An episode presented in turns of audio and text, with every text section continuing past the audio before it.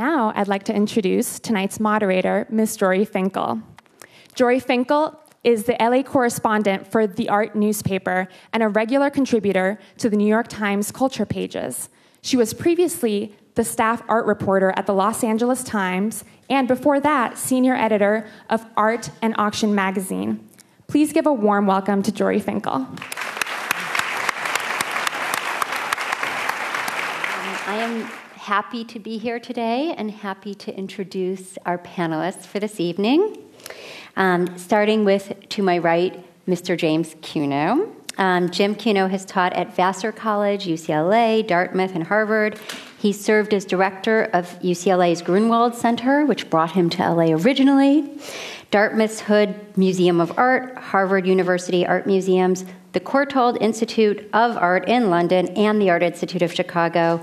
And then he became president and CEO of the J. Paul Getty Trust in 2011, which brought him back.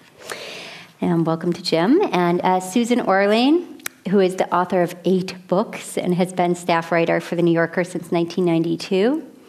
Her 2011 book, Rin Tin Tin The Life and the Legend, was a New York Times bestseller and New York Times notable book. In 1999, she published The Orchid Thief, which was made into the Oscar winning movie adaptation.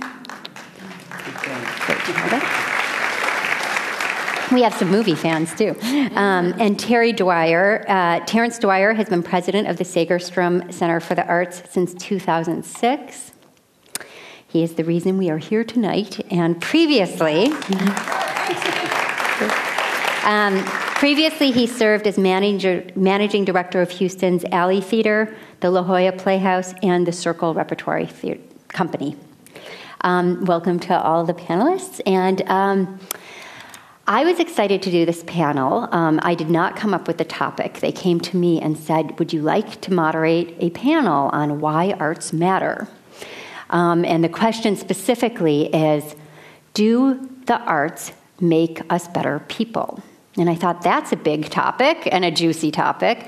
First of all, it's the arts. It's not just visual art, which I specialize in, but we're thinking about dance and theater and music, the arts make us better people. And better is a pretty big word or concept, too. You know, better could mean wiser or smarter or more moral, more balanced, happier, any number of things that we can discuss today. Um, so I thought this is a great big topic, a fun topic.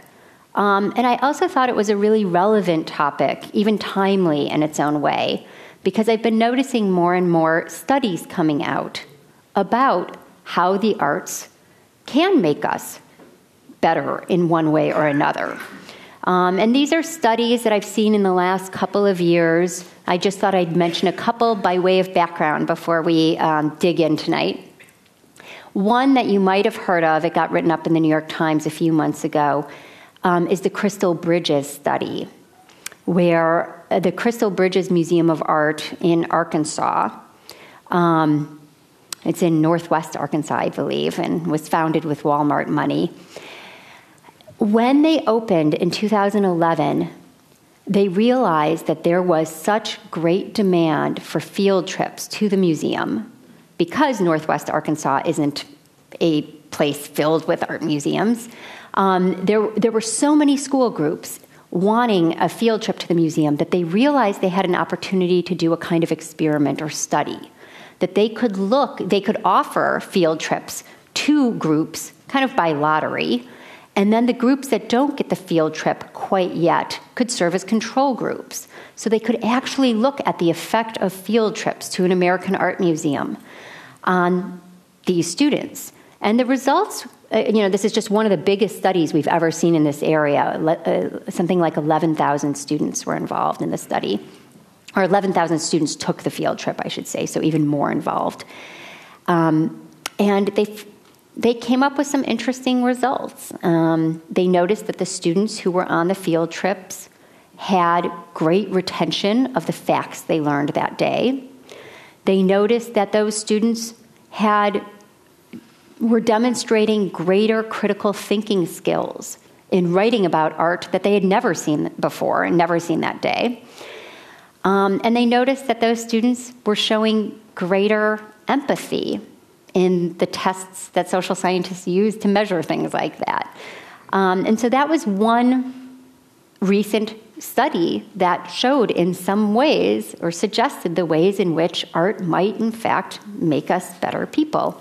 Uh, one other study that I'll mention really briefly was an NEA, National Endowment for the Arts, study or meta study um, that came out a year before that, so 2012, I think, uh, which found that at risk youth who were involved in the arts as teenagers and they defined arts as music, dance, theater, or visual arts. At risk youth involved in the arts as teenagers were more likely to graduate high school, matriculate at college, and graduate college than their counterparts that weren't involved in the arts. So, those are just a few things to think about as we start this panel. Um, you know, because this topic is so big and so rich and really goes back, you know, to the time of the Greek philosophers and what is the value of art. Um, so I thought I would start not so philosophically and not so theoretically, but on a more personal front by asking our panelists to think about themselves for a second and to answer the question in one way or another Do you think that art, the arts, has made you a better person? And if so, how? Hmm. Who are you asking? No. Um, and they did not know this question was coming. Yeah. So give them a second to, to think about it. But I just, you know, I thought it would be a nice way to get to know our panelists a little better too. You know, do you think the arts have made you a better person? And if so, how? Well, I'll jump in. I think uh, I certainly have had experiences with great performance that I felt like there's been moments of reflection and learning, learning more about other cultures and other situations that were unfamiliar to me. But I think what uh, what made me a better person, if anything, did was really the artists and the people I got to work with when I lived a life in the arts. I, I was around people of great vision and uh, inspiration and uh, and, and certainly tolerance, and, I, and, that, and that inspired me to uh, move forward in my career in a certain way. So I'd say yes, it was both the art and the experience of experiencing the art with sim, um, similar and inspiring people. Mm-hmm. Uh, I'm still waiting to find out, uh, but I, I think um, my sense of the arts is any experience of life less ordinary.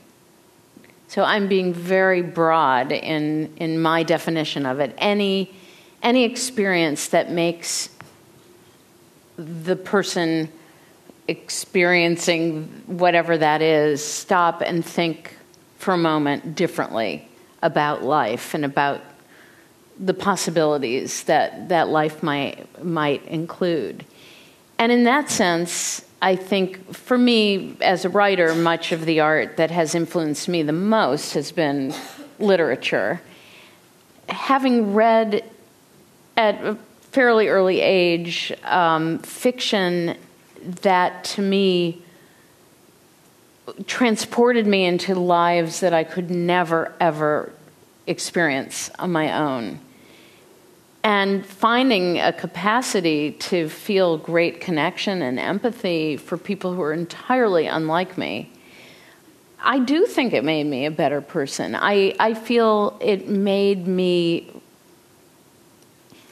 step out of the, the, the kind of um, very limited world that we live in in our own heads and imagine that there are people with very different lives than mine. And they're both fascinating and strange because they're so unlike my own life, but that actually there's a great deal that I can connect with and understand. So I think it was the first experience I ever had of empathy, of you know, reading Faulkner in high school and feeling tremendous connection to a, a, a you know, mentally disabled boy suffering, uh, you know, the experience of his family kind of collapsing and feeling that I was living in his world with him. There's no way you could do that without the, the transformative power of art.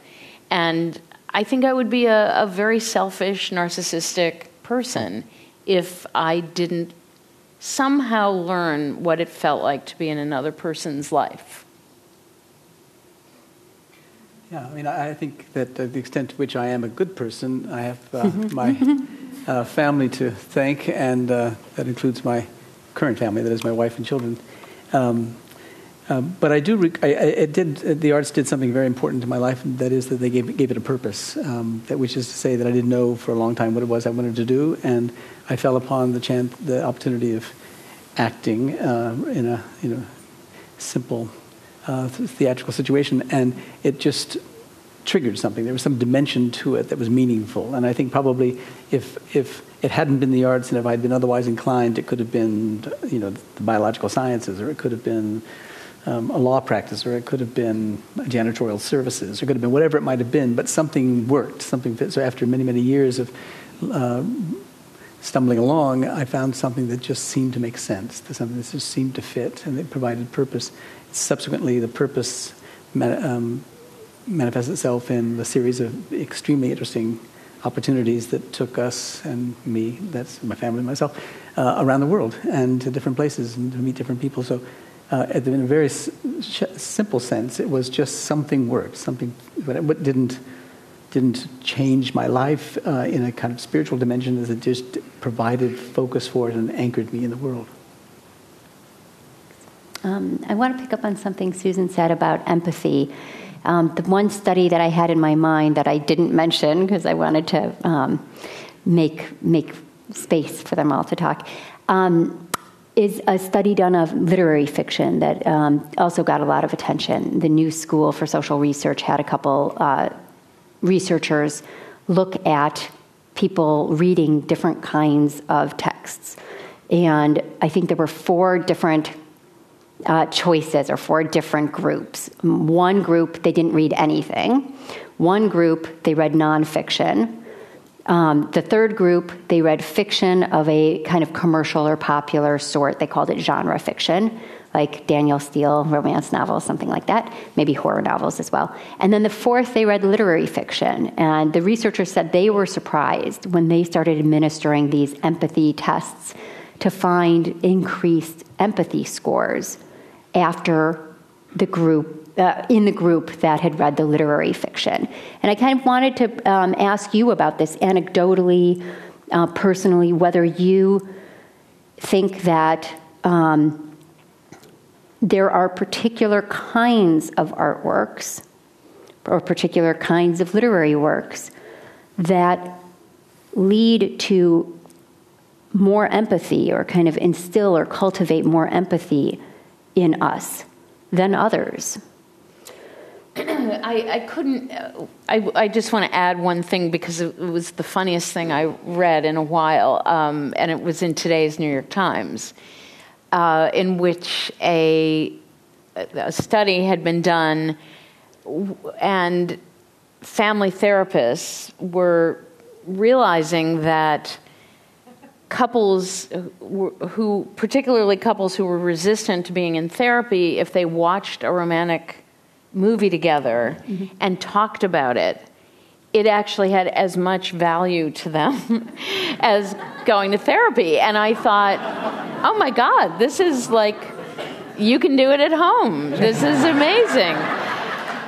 Um, but I think what was interesting is this point that, um, you know, it, it, the great challenge of being human is getting out of your own head and imagining anything other than the world as you see it through your own eyes. So, I, you know, while you may say that listening to really schlocky pop music or watching bad TV, you know, that how could that make you a better person? I tend to be a pretty broad stroke kind of appreciator of other people's work. And I think that yes, I do believe that reading Faulkner might be a higher calling than watching Real Housewives. And I'm not sure anybody would call Real Housewives art, but if you're talking about the television arts, you know, I, I think the big challenge is imagining a life out of your own familiar experience. And in that sense, I, I think, yes, well, they found that literary fiction seemed to have a greater effect on people than reading, you know, James Patterson crime novels. I, I do think that you, wherever you find that portal into another world, is of value. Yeah, I, mean, I, I don't want to put too much burden on, on the arts, um, but uh, you know, I think it sort of reminds me of the studies they make of you know, university professors and uh, why it is they turn out to be more liberal than another category of, of, of worker somewhere. And it and it's is, is it because of the job they do that makes it, or is it because of the people they are that they do that job? In other words, are they liberal inclined and therefore they find their way to teach because they happen to be liberal, not because teaching itself makes them liberal?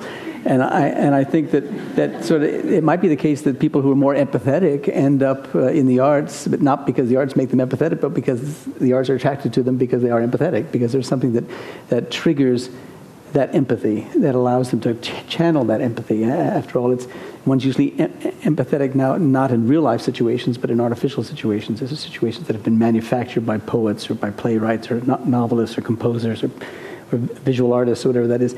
It's different than if you're in a tra- you know a, tra- a trauma. Um, um, uh, section of a hospital where the, you know you, empathy would, might be triggered by something that is just completely out of your means of control. Uh, so it's a safer set, you know, setting for that kind of empathy. But I, tend, I tend to think that it's probably the case that people who people who come to the arts come to the arts with empathy. It's not necessarily that. Now, it might be that the arts, you know, provide them access to its uh, experience on a more frequent basis. But uh, I don't know that the arts themselves can.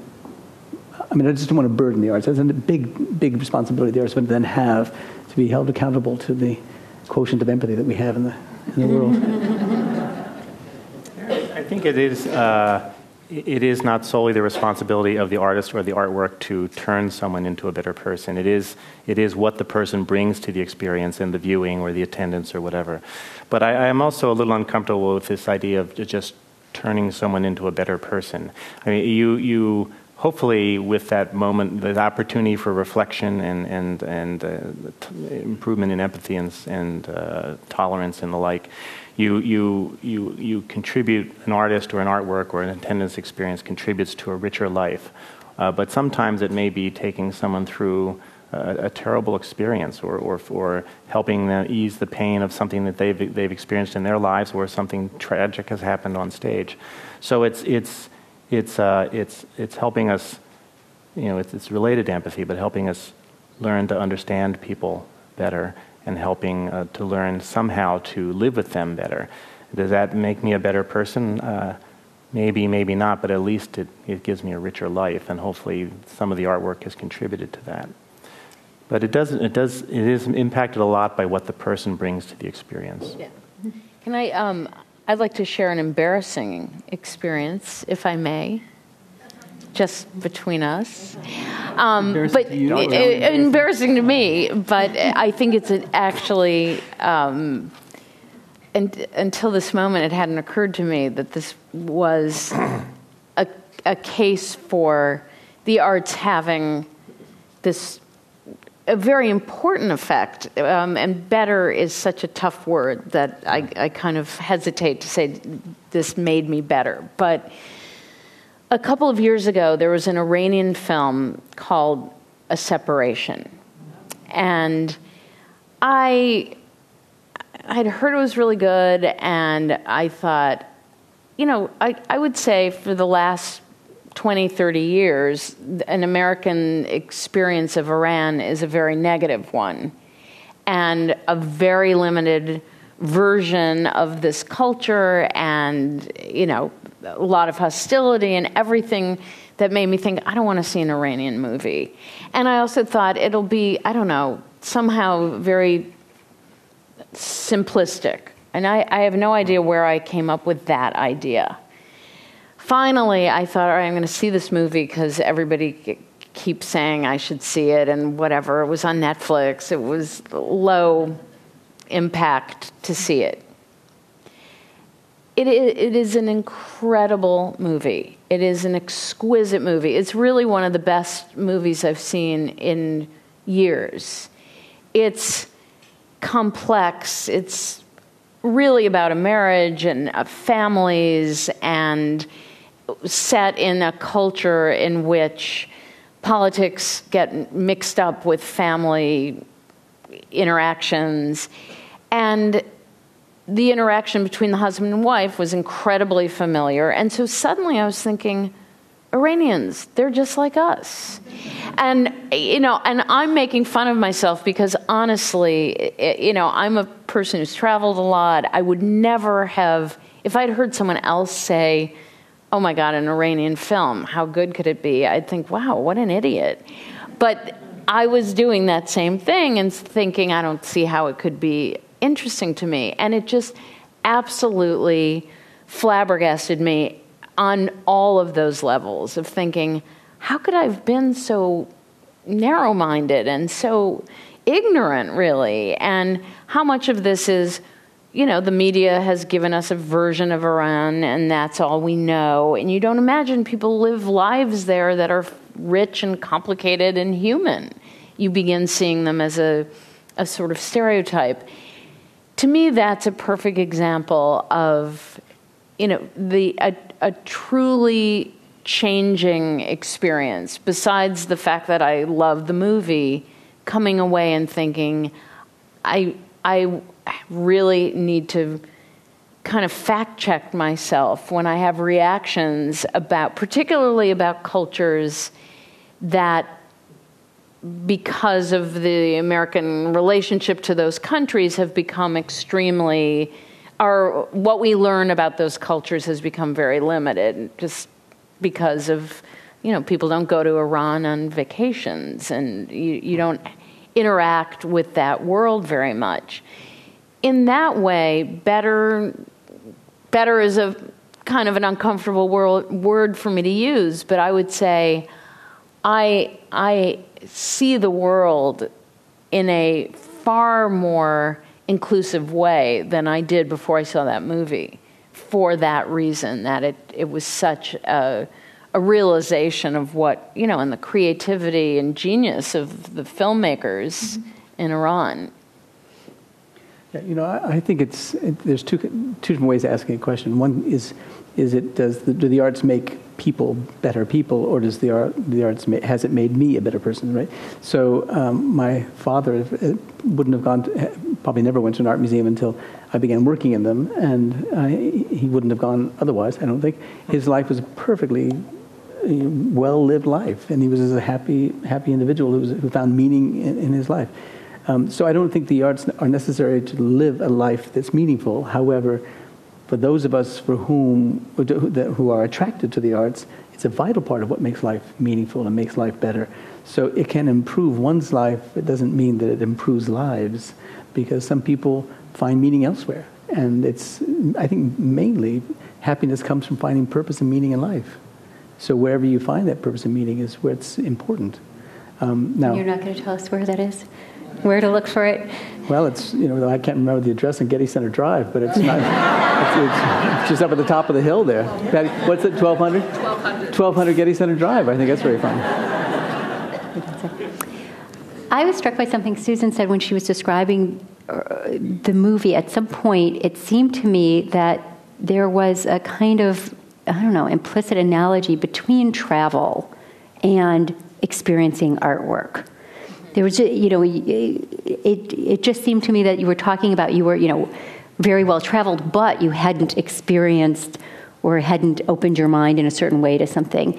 And I, I, was just wondering if that's something that you have thought about or experienced yourself the, the idea that a really rich experience with a work of art is a you know journey. I guess you know we have some really familiar language to talk about experiencing work of art as a journey, um, a voyage, um, a way of encountering, you know, other cultures.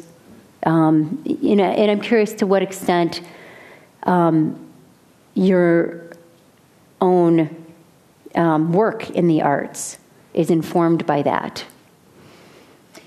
You know, it's interesting to me because I was on a panel some years ago about, and I'm not kidding, the, the title of the panel is Does Travel Make Us Better People?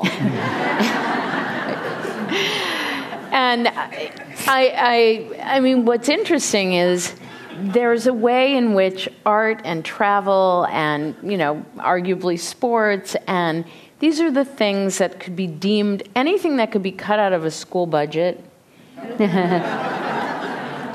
falls into this category.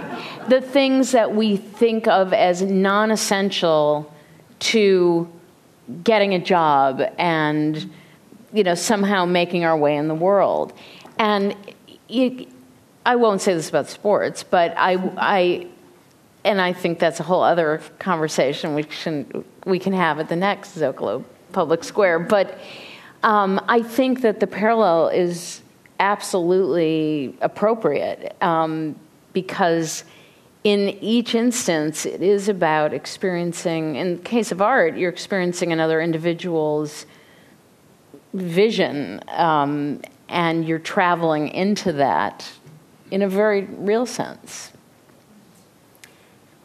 I don't know if this is exactly responsive, but it was a bit of a bit of a journey for me. I was talking to some colleagues who were trying to uh, expand the reach of their theater, and they were trying to develop audiences in certain communities that were all populated with various um, uh, uh, constituencies from Arab countries, and they were doing all the things that you traditionally do. You, know, talkbacks, things like this. They were doing. Uh, um, uh, you know, discounted tickets, that kind of thing, and no one would attend. And then finally, someone said, you know, the, the attendance experience is completely different for that community. Their, their, their, attendance unit is, a, is not a single ticket buyer, it's a family. Family comes and experiences the arts. And they don't necessarily come at the beginning, watch a whole thing, and then leave at the end. They come when they're ready to come, and they join it in the middle or come near the end and then and then they leave when they're ready. And then you have to have food because food is part of the experience. And so it was it was it, i felt like i had gone to that country. I certainly had my eyes open. And and i hopefully my antenna up more for uh, uh, how i might deal with the challenge of, of, of trying to connect communities to the art. It's uh, it, it is an interesting journey. I think that's a good analogy. Yeah i think the connection between travel and um, in the arts, thinking of the visual arts and thinking of museums, for example, particularly encyclopedic museums, which are museums with representative examples of the world's diverse cultures under one roof. It's precisely that. And you actually are enacting a trip. I mean, you're actually walking from place to place, coming across strange and wonderful things and being perplexed by them and drawn to them and trying to make sense of them and record your memories of them and all of this. So it's quite like that. But it, it's a, not only a cultural, that is a, a, a you know, a travel across landscape, but it's a travel in time and I think that to the extent that I'm philosophical about this, I think anything that takes oneself out of oneself um, is a good thing. Anything that, make, that reorients oneself from the center of one's universe to the side, you know, to realize that there's someone else out there, that we're just one, one person in the company of billions of people uh, who lead very different lives and who don't know or think or care about us the humility that comes with that is a good thing because it uh, restores our, the balance of, of, uh, of, the world. So I think, I think the travel is precisely that. And it's one of the great contributions that we make is we provide people safe places to travel. Um, I want to play devil's advocate a little bit just because one of um, I've written, I've profiled a number of artists um, in my time. I not, I couldn't claim to be a person who writes a lot about art, but coincidentally, I've, I've profiled some artists. And one of the most interesting of them was a gentleman by the name of Thomas Kinkade. Um, and I had, sounds like some of you know Thomas Kinkade. Um, those of you who don't, painter of light. Ring any bells?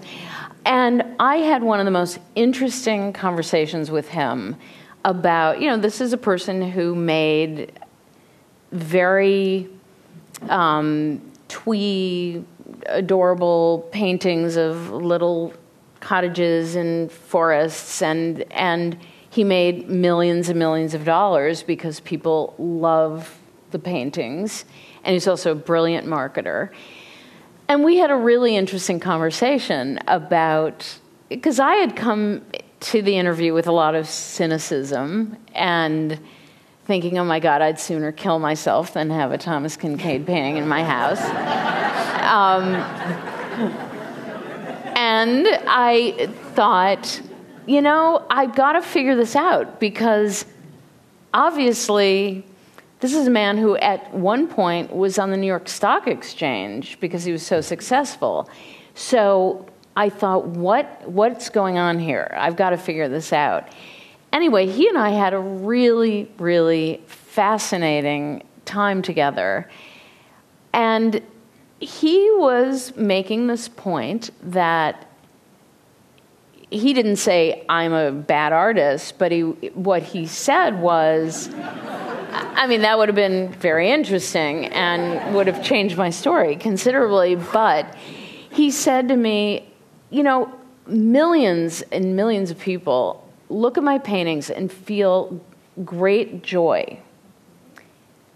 Why is that less valuable than the people who go see a shark and formaldehyde, which, of course, Damien Hirst has become the example of somebody who makes art that a lot of people go, you know, personally, I think it's really gross and weird, and I don't know why it's worth $50 million, versus a painting of a little cottage with a little bridge and a rainbow, and that a lot of people say this makes me happy. This makes me feel really happy, and I and I'm also going to get the tea towels and the and, and the toaster cover, and it.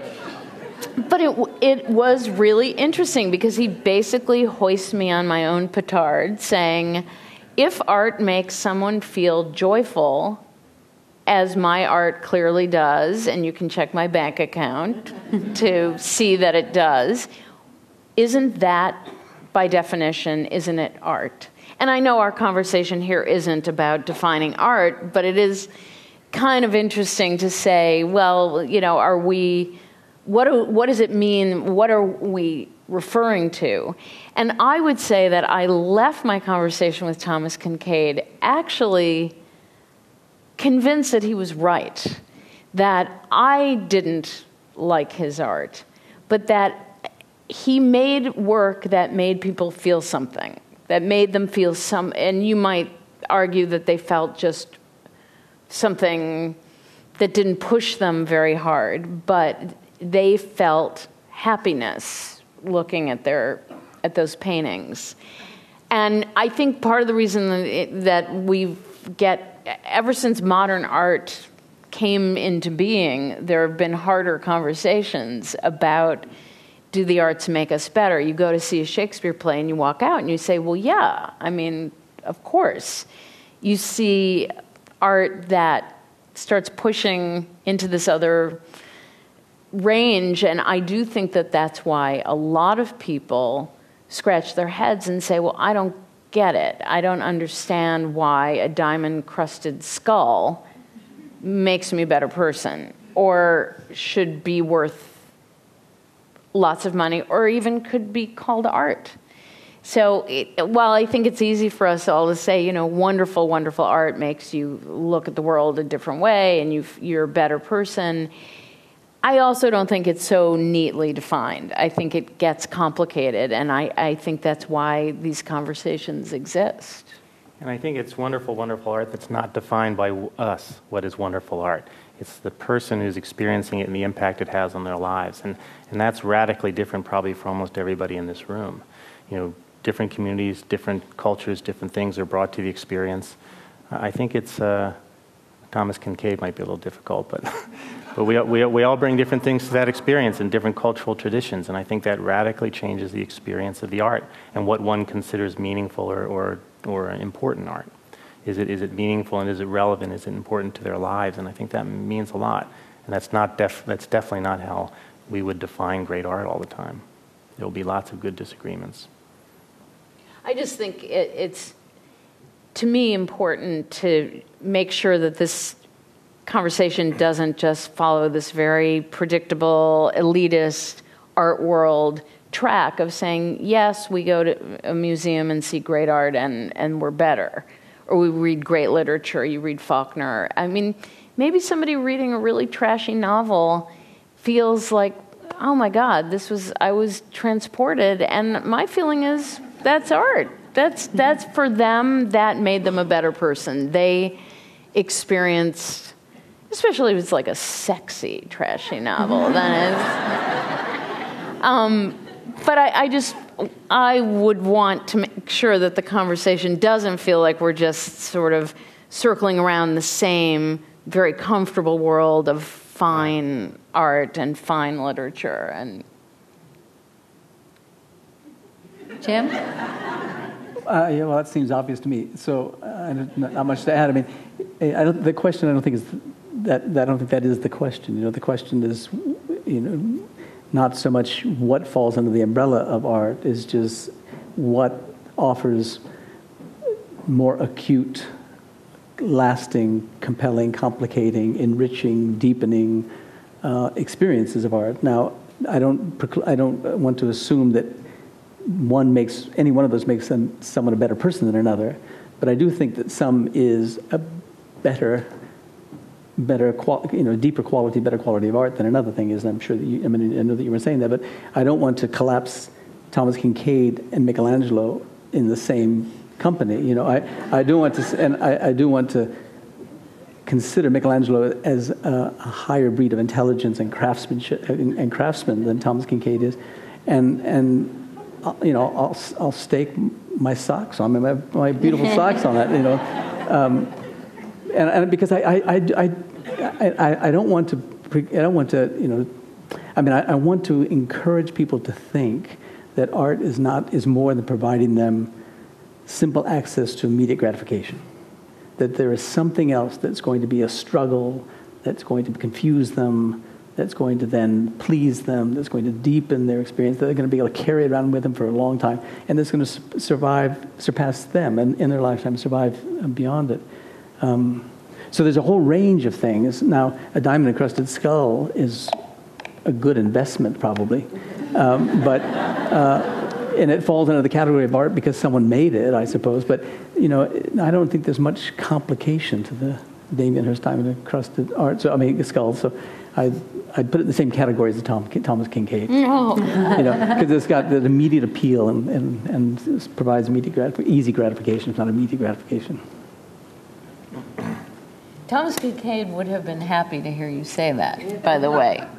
Um, but uh, I think that the point you make, which is a, a really good one, is there's art, there's art that just confirms what you already believe, and there's art that pushes you and and makes you see something you didn't see before.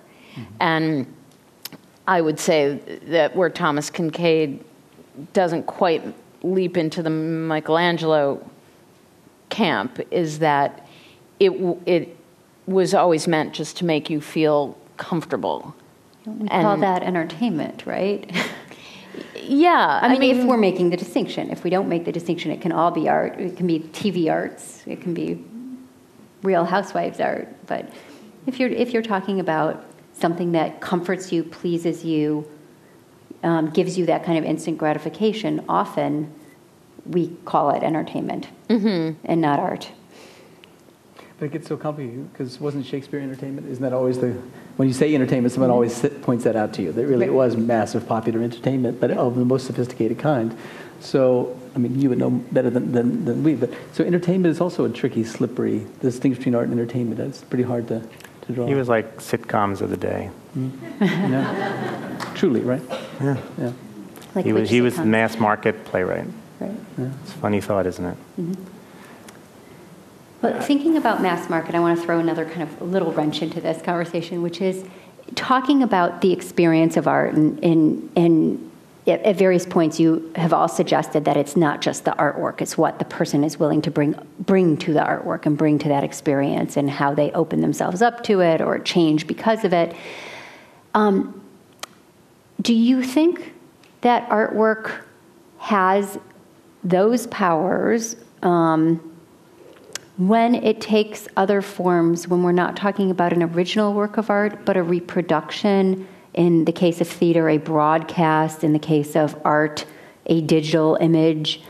I mean, you know, we live in the age where a lot of our experiences with artwork are experiences with different kinds of different versions, JPEGs of the artwork, um, broadcasts of the art, YouTube videos uh, that show us a clip from the play.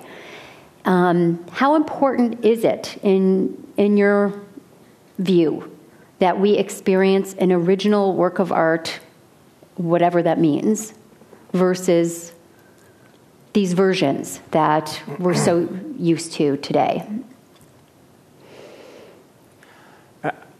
I think it's it's important that we we uh, we learn from and, and, evolve as institutions and producers or, or facilitators of art by uh, uh, not ruling out the the new ways that the artistic experience is transmitted to audiences. I, I think that at some point in the future, we're going to have large audiences who will never attend a show in our halls. They'll, they'll, their experience with us will be online based in some way. I think that when we work with, uh, partner with non-cultural organizations out in the community, that we will have uh, uh, artists redefining what, what the creation of art is, and it will be about creating an artistic experience that has an impact on the lives of those people out in that community. So I think that we can't, we can't make a hard and fast rule as far as that goes. We have to um, uh, um, uh, continually to evolve and reimagine what it means to be artists as the communities re-evolve, we ha- as the communities themselves evolve. I, I actually just finished uh, writing a profile of two artists who whose work was um, one was a YouTube channel and one was a Twitter account, and in the course of kind of diving into this world of net art, which there is no such thing as an original. It is by definition work created on these platforms that that have infinite uh, that are infinitely reproducible and there is no original. And it was really it was fascinating. Um, at the same time last year i went with my son on a field trip to the getty to see a real van gogh. And i thought you know i wonder whether it will register as meaning anything to him to really see in you know the actual physical thing. And these kids were wild. They were so excited seeing the paint imagining this was the real thing. It was very interesting because these are you know my son is in third grade. He is born digital. I mean this the idea of a single version of anything is not in his world. I, am not sure he even thinks he has an original edition of Parents. Mm-hmm. I mean, it's just everything is, you know, constantly reproduced and available. So, but the effect of seeing a single painting by somebody he'd studied in school really meant something. I think it is constantly reproducible on the internet, but it's also unlimited opportunities for creativity. it, it is you can have co-creators of, of uh, serial plays. You can have lots of different things where people feel like they inter- they were they were a creator. They had an artistic experience from the creation side. I think it's it's it's it's the new frontier in a lot of ways for the the creative act and arts organizations that don't pay attention to that are going to be left behind. So it's, it's, it's not just ultimate reproducing, it's ultimate creativity, opportunities for it. Um, yeah, I mean, I think that all, all of that's true. Um, and, I, and I think that the extent to which one can increase access to this dimension of experience um, is all to the better. Um, that said, I, I, I, think thinking about the visual arts because it's going to be different than the other arts, but, but thinking about the visual arts because there is a stubbornly material thing there typically uh, is a profound experience because it's something that one can't manipulate, one can't pinch and enlarge. That I mean, it is there on its own terms, and it's again, it's humbling to to come to terms with that, to grips with that. There's something you can't change. It's there. You've got to come to terms with it as it is in front of you, as it really is. So I think there's a benefit to that. That so that I don't think that'll ever go away. I think as long as one has access to that, one's going to value that.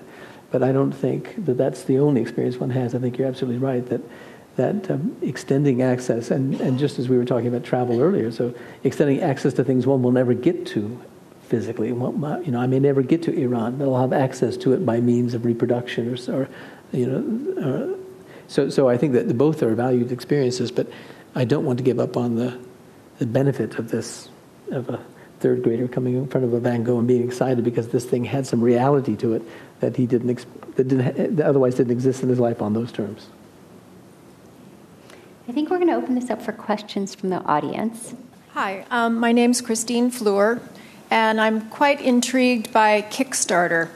And I wondered if you could um, elaborate a little on how you feel that impacts us as becoming maybe better people or more involved when we can remotely support arts efforts around the world.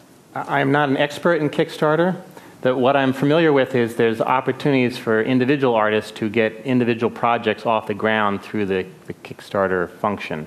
And I understand that, and I think that's an enormously valuable thing, and support of individual artists is, is pretty weak or non existent out there. So that is, a, is an important part of the arts landscape right now. And, and I'm all for it.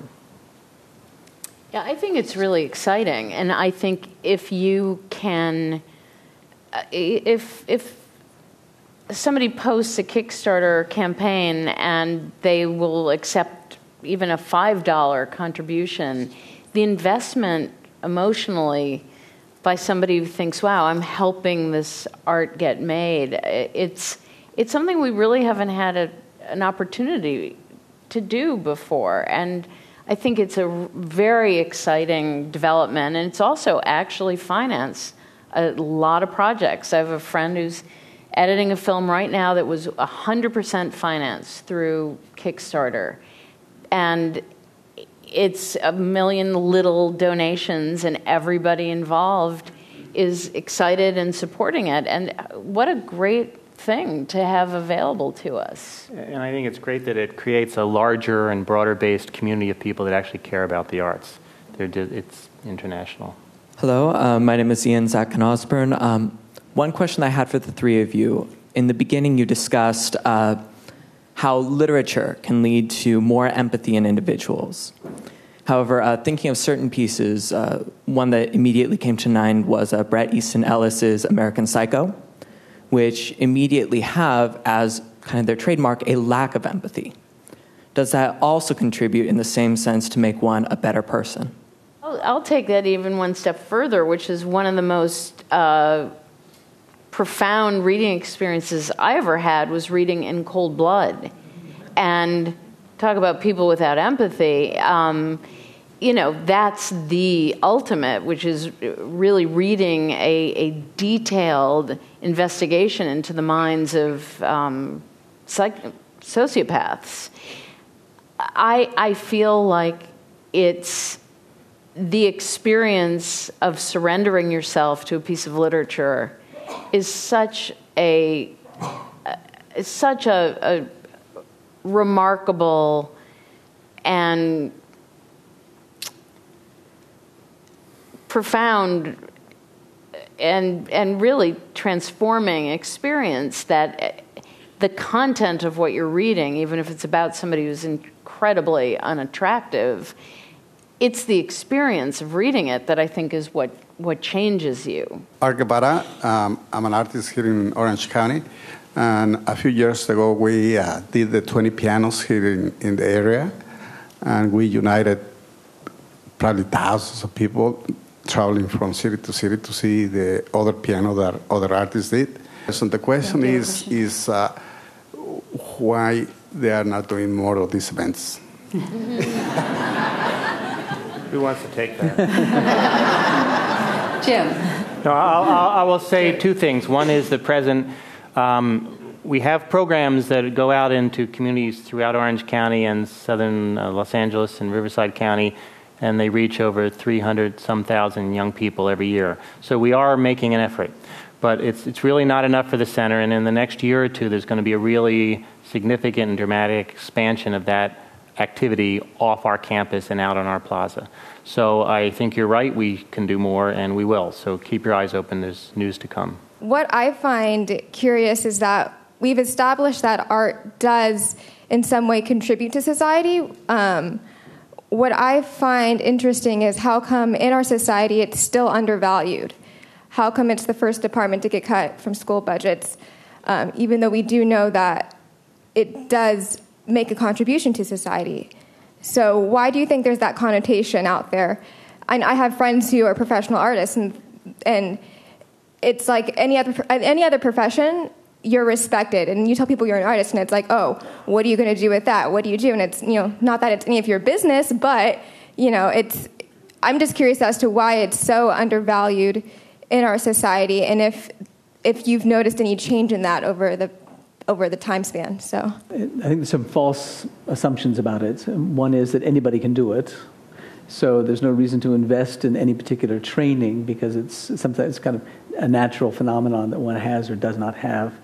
Um, so I think there's a basic misunderstanding about it.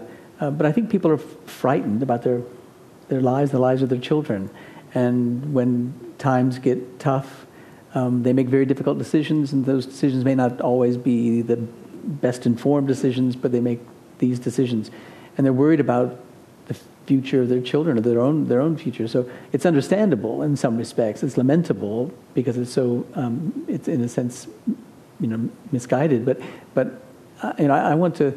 I want, want to think that those people who are making those decisions with regard to the children, and they're making them because they think they're doing the right thing for their children, you know, and that they really, they really are wanting to invest uh, their support, emotional and, and, and financial, uh, in what they think will provide their children with the better future. That said, I, as I said, I think it's, it's a, it's a, there's a decisions probably made out of a sense of panic that is ill understood. Um, but I, I, think it's, it, I think it comes and goes with um, the, the, the, the, sort of confidence that people have uh, whether it's confidence um, that they, ha- whether it's a lack of confidence because of financial situation, or because they feel there's competition from other parts of the world, or because there's strange-looking people that you know are call artists. They don't want the children to grow up to be like them, or whatever it might be. But it's a, it's an understandable concern I think people have for the future of their children, and they really do want to make the right decisions by them. I don't know if that answers your question, but uh, I, I don't I don't want I don't want you know, there are people who make decisions about the arts because they don't value them. That's one thing. But there are others who are making decisions because they can't. They have to make a decision about something. They have to have some priorities because they can't do everything equally for their children, and they make difficult decisions. All through this program, you've all been very careful about setting the boundaries, about not being sweeping in what you were saying, and I appreciate the intellectual honesty about that. Now, but uh, my question really goes back to a time when, at least in the Western world, we were pretty sure that the arts contributed to collective good health and better life. Thinking about the uh, classical theater period in Greece, when the city, the polis, put on the three great tragic uh, tragedians and Aristophanes, convinced that the whole community would purge itself, actually, of their negative feelings of their guilt and emerge better. And I'm, and I'm wondering when do you guess that that kind of certainty died? I have no idea. I think it's the only answer. But, but uh, you know, uh, there will be, and, and my colleagues will know better than I, but uh, there, it may have transferred from a certain kind of um, um, audience based experience to a lived experience, you know, from um, an elevated performance to a publicly enacted ritualistic performance, such that through the Middle Ages uh, there were tremendous amount of of popular theater, theatrical experiences that, that formed, that, that, that structured one's calendar year and one's relationship to the seasons and to each other and to mystical creatures and whatever. And so it provided opportunities for people to come together and enact those community based experiences that did draw the community together. I'm making this up as I go, but I think that's about. I think that help me out here. I'm feed me a line there. I think you did a good a good job there, but uh, a lot of it is also I think falls on the responsibility of some arts organizations who have not uh, evolved and, and, and uh, with with the changing uh, uh, times. You know, they've communities have changed around us. We're not we're not producing art and producing um, uh, in, in interactive opportunities with the community in the same way. It, we're doing it in many cases. We're doing it in the same way we always had, and the communities we're interacting with have changed radically. We're not really keeping up with the times as far as that goes. So it's it's um, you know it's a challenge. I just had a, a question concerning arts versus entertainment and the bottom line, and especially when you have mediums uh, such as dance or forms of art that might uh, not be able to be self supporting. How do you balance putting on art and non self supporting uh, presentations with uh, paying the bills and paying for the lights? Well, pretty much everything we do, it doesn't pay, uh, pay for itself. So so it's really a matter of how much subsidy we provide each, each series that we do. But if it's important enough and good enough, and if we've done it in a way that's meaningful to the community, then the community will also help us accomplish it. It's not just up to us. So that's why we ask the community to help support us with contributing income as well as buying tickets. So we, we try to continue to do uh, meaningful series in the different genres that we present, and then we try to um, uh, do it in such a way that it will engage the community and encourage them or inspire them to also support us and be part of, part of the challenge of keeping those arts alive. A lot of times, uh, people or artists tend to be narcissistic and really just wanting to be heard and seen.